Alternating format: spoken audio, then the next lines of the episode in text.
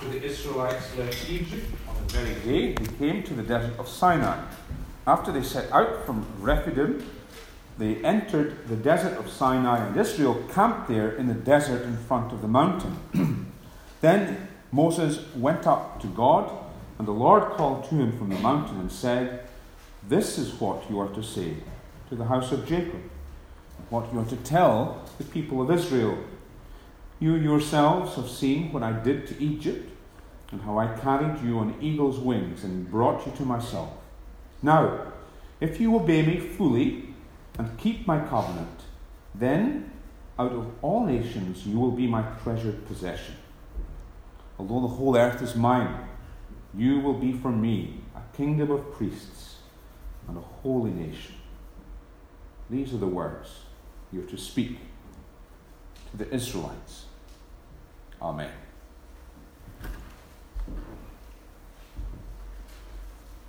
Well, Israel have arrived at the mountain of God, Mount Horeb or Mount Sinai. And this is, a, in a, a very real sense, the culmination uh, of Exodus. This is the destination to which Israel is heading. Yes, I know we're going to the, the promised land, but the entry into Canaan uh, takes place after the Pentateuch, the book of Joshua. And as far as Exodus, uh, this is the highlight. This is the terminus. This is uh, the, the point to which everything is flowing. I remember what God said to Moses when he met him at the burning bush, "I will be with you, and this will be the sign to you that it is I who have sent you. When you have brought the people out of Egypt, you will worship God on this mountain." And so that was really the point of the Exodus. When Moses uh, challenged Pharaoh uh, with God's command, uh, "Set my people free that they might worship me," when he uh, insisted that the people be allowed to make a three-day journey that they might go out and worship God, uh, it was not pretense. Uh, this really was the, the, the purpose of going out uh, into the, uh, the, the, the wilderness. Yes, they were to get their freedom, but Uh, it was also that this ragtag bunch of individuals would be forged into a new nation under God, welded together by this uh, instrument called the covenant. Covenant which would make them uh, a people under God. Now we'll take some time to think about the whole idea of covenant later on. Uh, but suffice to say that a covenant is an agreement in which an overlord spells out the relationship that he has to his people and stipulates the ways in which they are to relate to him. It's not a compact, uh, which uh, is to say that it tells uh, someone how they can uh, earn a relationship uh, with someone else. It confirms a certain status and says, "This is who you are, and now this is how you are to behave uh, in that status, in that relationship." And these few verses, as we're going to see tonight, hopefully, are crucially important uh, for us to understand the relationship that the believer has to the commandments, the relationship that the believer has to the law of God.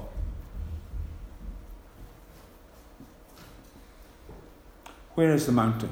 Where are we talking about? Well, it's not uh, known with complete certainty. Uh, in Galatians four twenty-five, for example, uh, Paul speaks about Mount Sinai, which is in, in Arabia.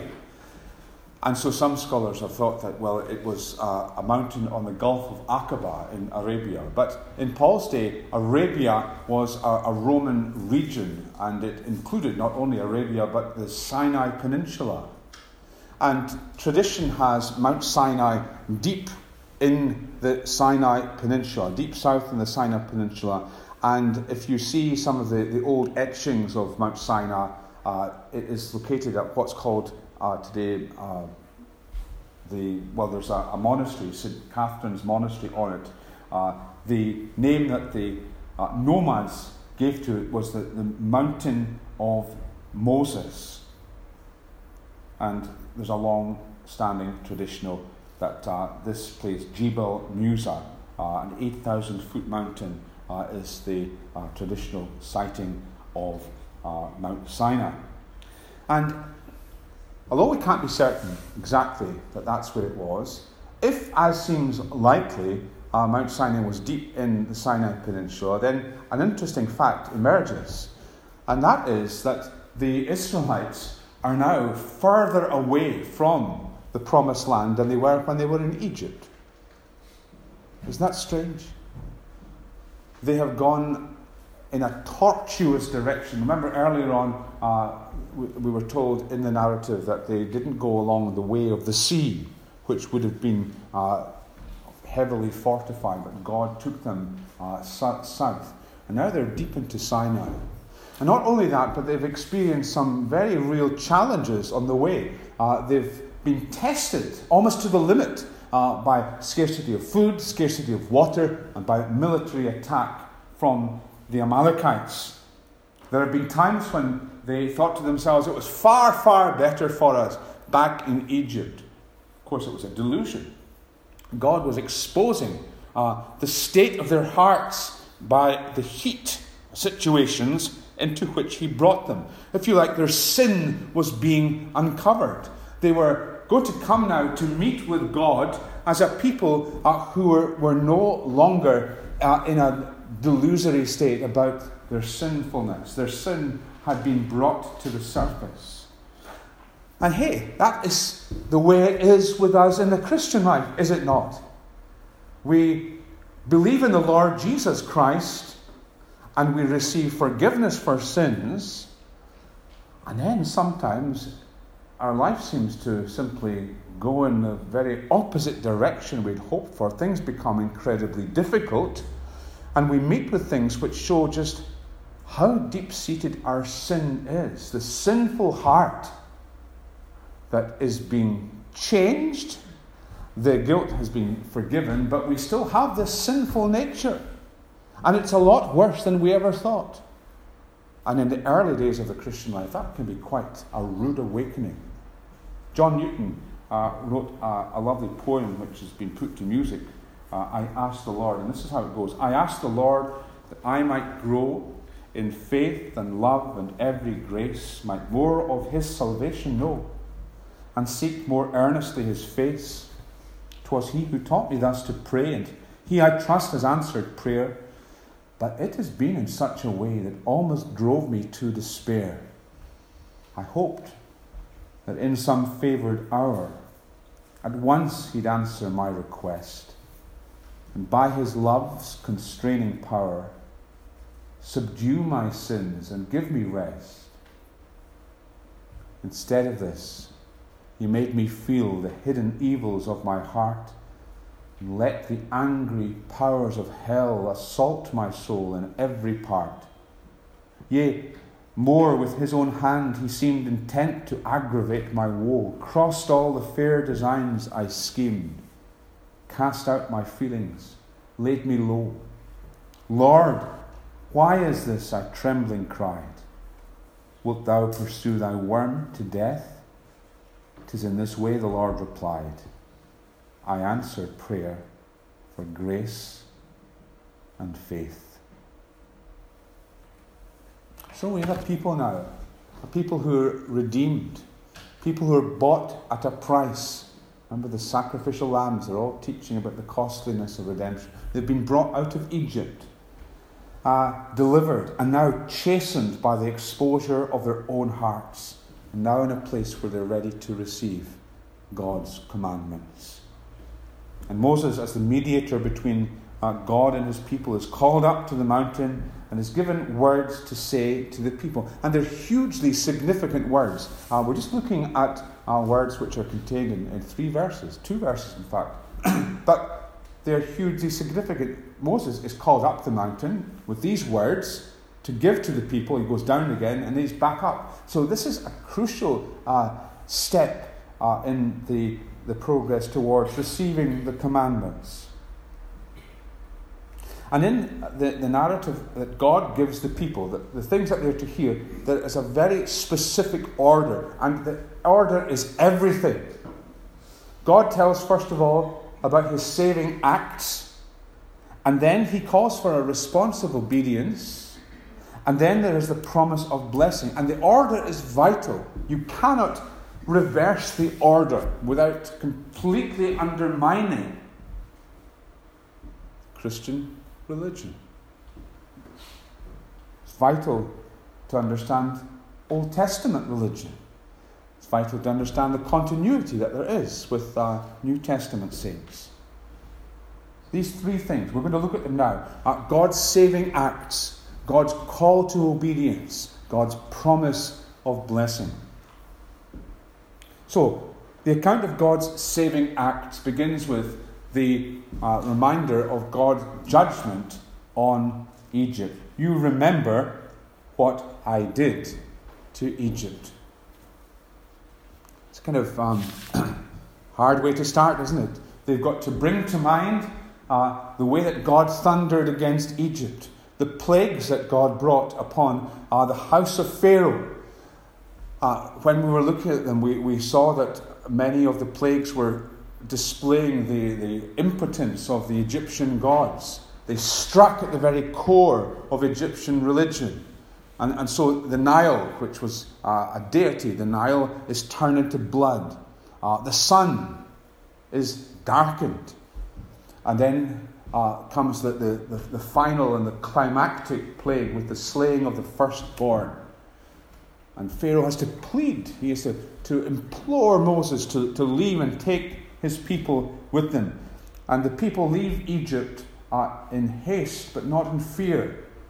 Uh, it's as though they, they're marching out with banners waving. And they leave a great host, uh, a mixed multitude, the King James Version puts it. There were Egyptians and other nationalities with them who have been uh, made envious, if we can use that expression again, of, of uh, Israel's faith and have joined them to Israel. They go to the Red Sea and it's as though their backs are against the wall. The thunder of chariots is heard in the distance. Pharaoh is in hot pursuit. And then God uh, works out this wonderful victory. He parts the Red Sea. Israel goes through on dry land. And when the Egyptians pursue, the waters collapse over them and they are overwhelmed. And God gains renown for himself uh, throughout the world, throughout the known world.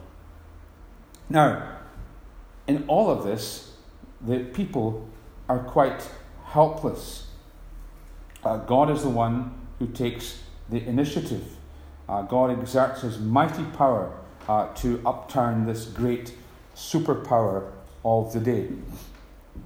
For us as Christians, uh, we look back on the judgment on the enemy in the, the death and the resurrection of the Lord Jesus Christ. The New Testament portrays the work of Jesus as a work of conflict against Satan and his powers.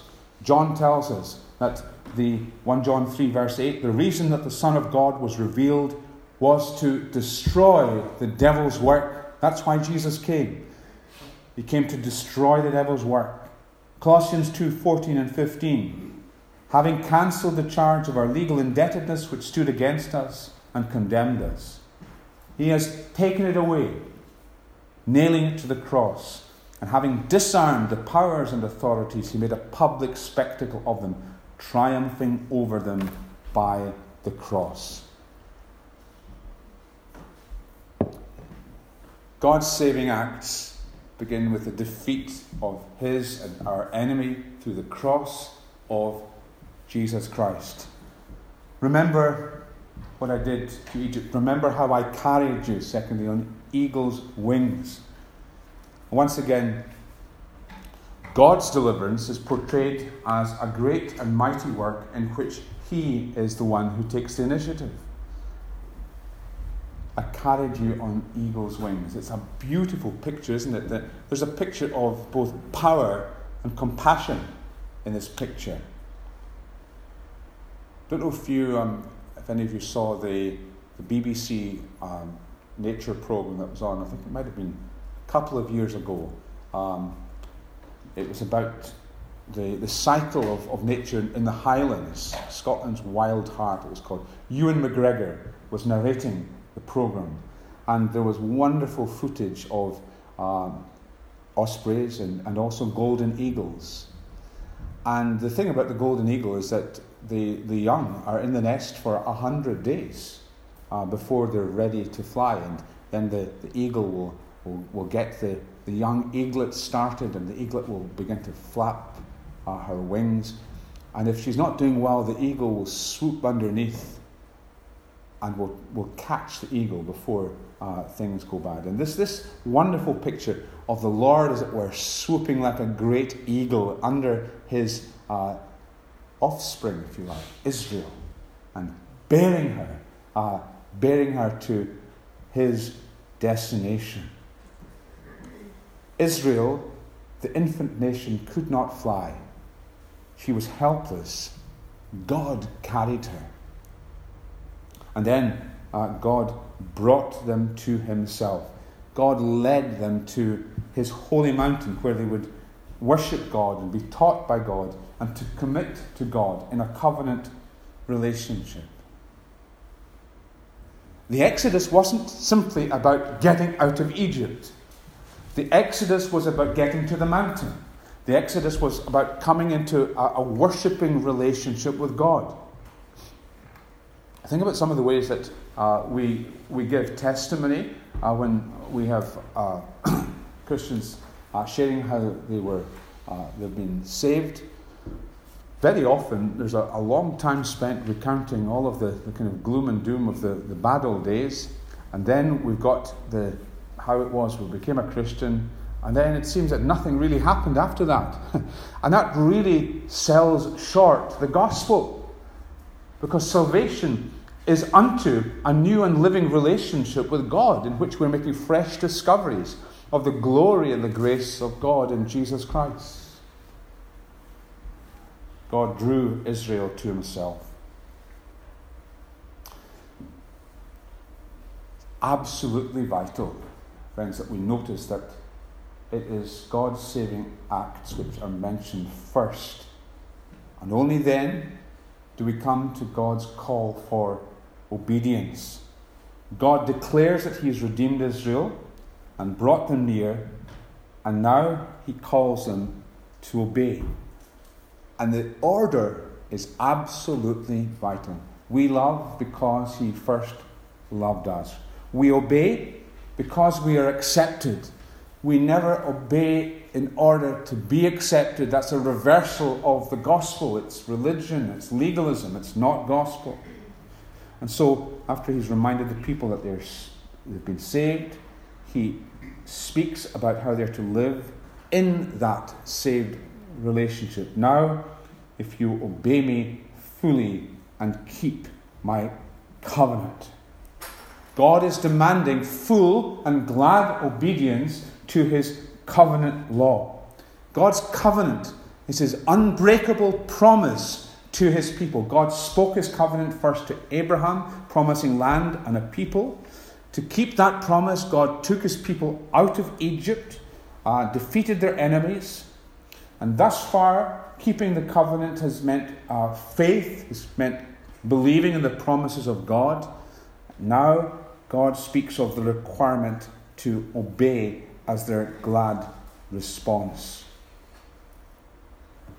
Sometimes we speak of, uh, we explain covenant in terms of, of marriage, because marriage is uh, covenantal in many respects. You know, there's a covenant sign, uh, there's the, the legal uh, setting of witnesses and signing a register and, and so on. Uh, there's the commitment that's made in the covenant of marriage. But the covenant that God has in the covenant of grace is is different from marriage, because marriage is a covenant between equals, but we are not in a covenant of equals when it comes to, to the covenant of grace. Uh, he is the great king.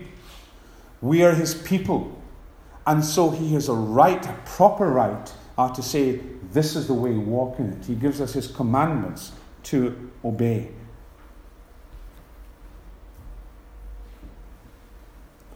Notice again the order. If If God had said, uh, you must obey me fully, Uh, and if you obey me and keep my covenant, then I'll defeat your enemies and I'll bring you out of Egypt. That would be the logic of the of reversing the order. Now, if that had been the, the, the order, Israel would, of course, still have been in Egypt. They would still have been in a place of, of bondage and slavery. But God redeemed them first and then gave them uh, his covenant commandments. Saving acts, requirement for obedience, and then thirdly, the promise of blessings. First comes God's act and saving. Second, response of covenant obedience. Third, blessings of fellowship with God. In that order, an irreversible order. What are the blessings? Well, first, out of all the nations, you will be my treasured possession. I love the expression. And it um, translates, it's a, a kind of a lovely Hebrew word. Sigulah is what is, is uh, behind this. And it was the, the personal property of a monarch. So uh, a king, an emperor, could have a whole lot of estates by virtue of being the king.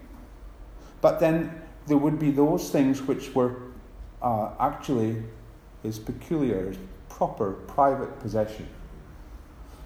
In contemporary terms, uh, our Queen has uh, a revenue which comes from the Crown estates. Okay, so large swathes of, of, of, of property throughout Britain, uh, Regent Street and uh, lots of farmland and so on. And uh, the revenue from that goes to a, a, a grant to the Queen. But as well as, as this uh, income that she has, this wealth that she has, by virtue of being the monarch, she also has uh, a private treasure. Uh, it's estimated that she has one hundred ten million pounds in stocks and shares. Uh, there are some of the properties which belong to uh, the Queen. Sandringham and Balmoral uh, belong as her own private uh, possession. And when you know that, it's interesting that you can understand something of the affection that the monarchy have had for Balmoral. God is saying, you're my Sigulah. You're my treasured possession. You're really special to me. Even although all the earth is mine, you're my special possession. Beautiful, beautiful concept. Israel will have that blessing of being God's special possession. Israel will be a kingdom of priests. There's probably two senses here. There's a national sense in which uh, she'll be a light to the world. She'll minister to the world. And that picture Isaiah has in chapter two of all the peoples coming up to Mount Zion. Israel will be that light in the hill. But also, individually, people will be priests to God. Yes, the Levites will, will have that special role of ministering in the temple and of being priests. But Israel will have that unique privilege among the nations of, of God speaking to them. They will have access to him in a way that the others do not. And Israel will be a holy nation. She'll be a people who are so distinctive that others will see the difference. That was always the intention, that they would be provoked to envy.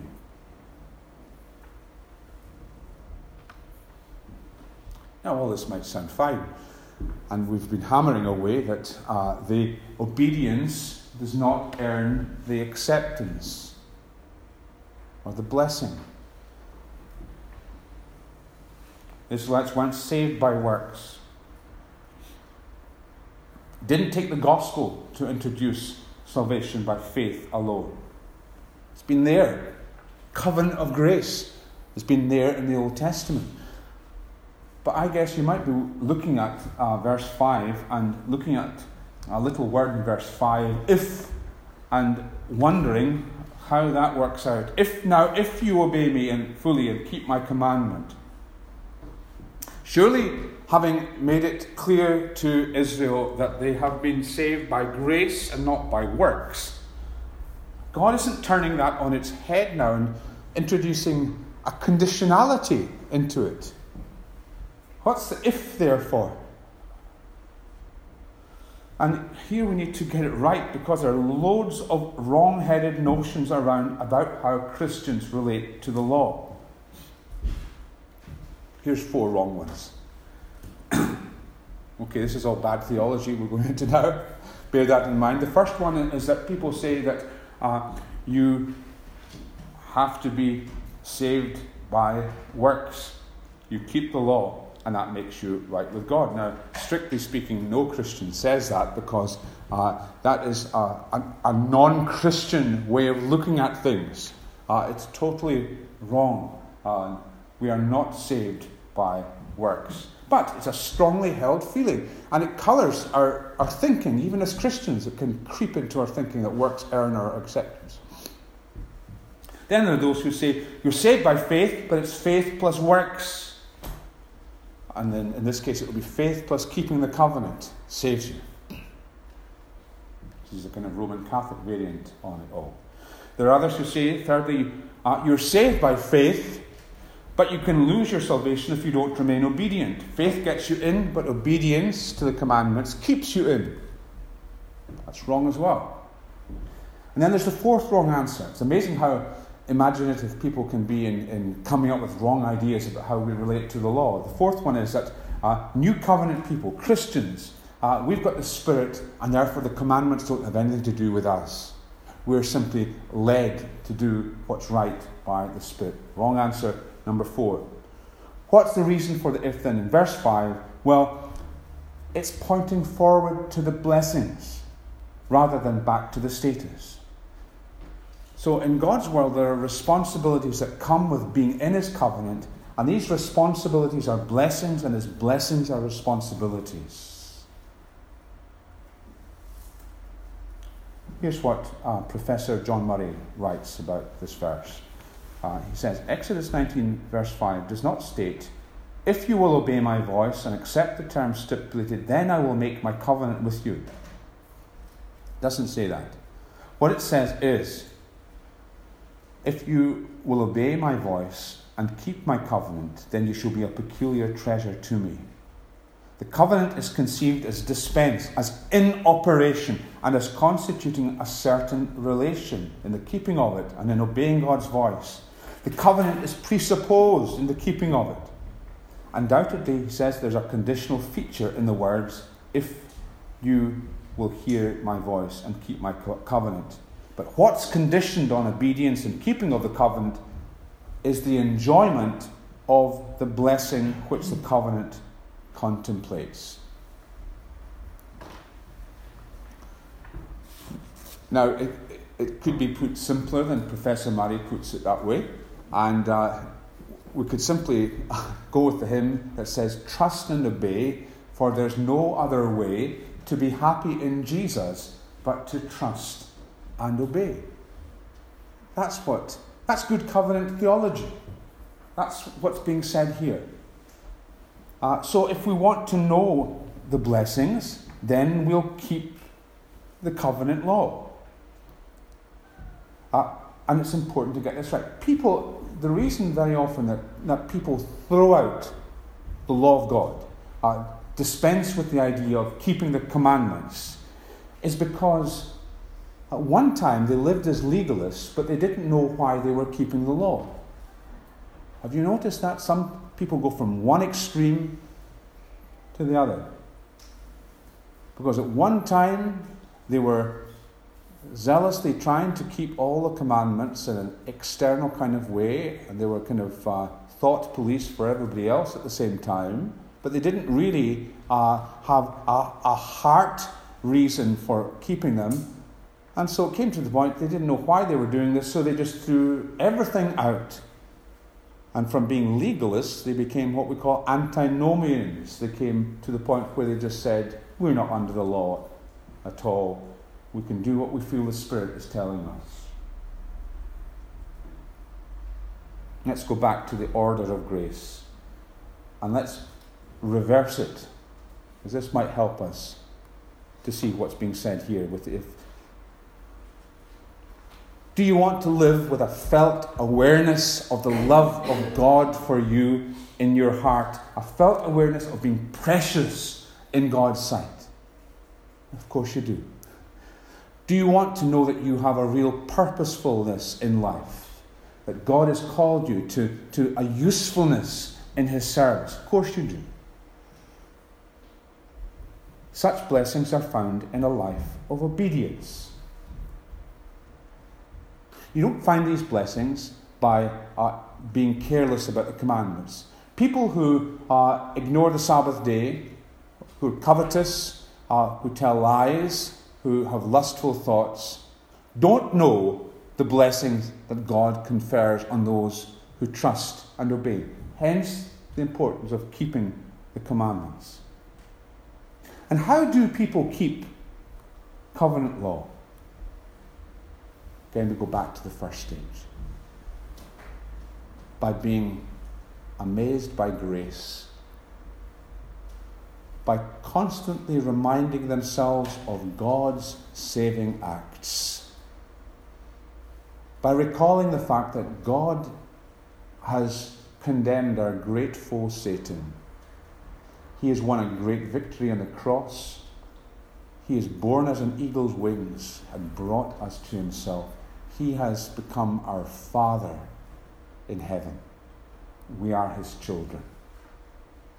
That is the dynamic for obeying the commandments. Jesus said, "If you love me, you will keep my commandments." John said, "He who loves the world, the love of the Father is not in him." There's the order. Saved, to obey, to be blessed. And there's no reversing of that order. May God bless to us His precious word.